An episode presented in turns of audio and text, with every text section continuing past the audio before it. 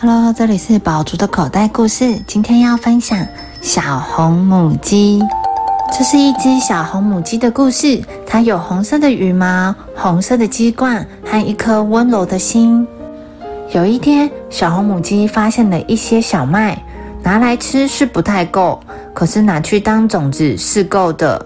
小红母鸡不喜欢独自一个人工作，也不喜欢只有它一个人在工作。于是，他去找住在附近的三个朋友。鸭子躺在水上游泳，猫咪在大太阳底下睡觉，小猪坐在泥巴坑里看书。三个朋友都很闲。谁要帮助我种这些小麦呀？拜托拜托！小母鸡问大家。不要找我，小猪说。我没有时间，我在增加知识。不要找我，鸭子说。我没有时间，我在做训练。不要打我，猫咪说。我没有时间，我在工作。好啦，我知道了。小母鸡说：“我自己来吧。”时间过去了，季节变化了。黑夜之后是白天，下雨之后是晴天。小麦发芽了，长高了，成熟了。这天早上，小麦可以收成了。小红母鸡喜欢跟朋友分工，也喜欢跟大家合作。于是，它又回去找它的朋友。可是，这三个朋友连一根鸭毛、一根猪毛、一根猫毛都没有动。小红母鸡问他们：“谁要帮我收割小麦呀？拜托拜托！”不要找我。鸭子趴在水上说：“我没有时间啦。”不要找我！猫咪躺在半空中说：“我没有时间啦。”不要找我！小猪躺在篱笆里说：“我没有时间了。”好啦，小红母鸡说：“我知道了，我还是一个人做吧。”它割麦秆、采收、整理麦穗，然后装进袋子里。现在它得把这袋麦子搬到磨坊，磨成面粉。小红母鸡喜欢把工作做好，也喜欢跟朋友一起好好工作。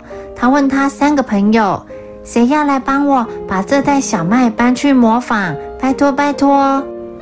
鸭子、猫咪和小猪还是在做同样的事情，在水里玩，在睡午觉，在看书。他们回答：“不要找我们，你没看到我们很忙吗？”好。小红母鸡快要受不了这三个家伙了。我知道了，我还是一个人自己做就好了。他走到磨坊，排队磨面粉，然后背着一整袋的面粉回家。他又去看了他的三个朋友。他说：“我想你们应该都有太多事情，太忙了，没有时间帮我，对不对？”他们连一句话都没有回答。他回到了家，把门关上，开始动手做蛋糕。还有什么东西比甜点更能安慰一颗受伤的心呢？烤箱上蛋糕烤好了，沙发上，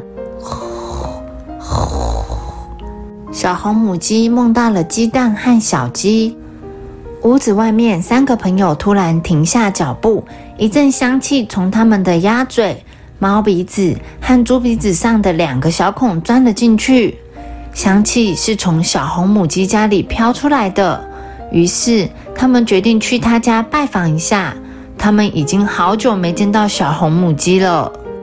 小红母鸡，这个蛋糕太大了，我们是你的好朋友，我们可以帮你把它吃掉，而且大家一起分享比较好。你们说的对，小红母鸡说：“谁想要吃蛋糕啊？我要。”鸭子说：“我要。”猫咪说：“我要。”小猪说：“于是小红母鸡用最平均的方法把蛋糕切成了六块。为什么要切成六块？”鸭子、猫咪还有小猪一边问他，一边盯着蛋糕，看看哪一块最大。小红母鸡开始分蛋糕了。他说：“你们不要担心。”每个人都会得到他应得的一份。来吧，一块给发现小麦的人，一块给种给小麦的人，一块给采收麦穗的人，一块给搬小麦去磨坊的人，一块给做蛋糕的人，最后一块是给我的。我忍受了你们这么多，这是我应该得到了。哎呀，太可惜了，已经没有蛋糕可以分你们了呢。可是我也没有办法，我呢？分配的方法很公平，每个人都得到了他应该得到的。这三个好朋友可怜兮兮，生着闷气离开了。小红母鸡好好享受了它的蛋糕，它才刚刚吃完最后一小口，就听见敲门的声音。门外是一只帅气的公鸡，说：“嗨，我可以请你去餐厅吃饭吗？”从前有人说这个故事给我听，现在换我说了，接下来就轮到你喽。小朋友们，小红母鸡虽然被不断的拒绝，但是仍然不气馁的努力完成工作。小红母鸡最后吃到了努力换来的宝贵蛋糕，而小红母鸡也不勉强自己分享蛋糕出去，毕竟三个好朋友必须先付出才能有收获呀。The end.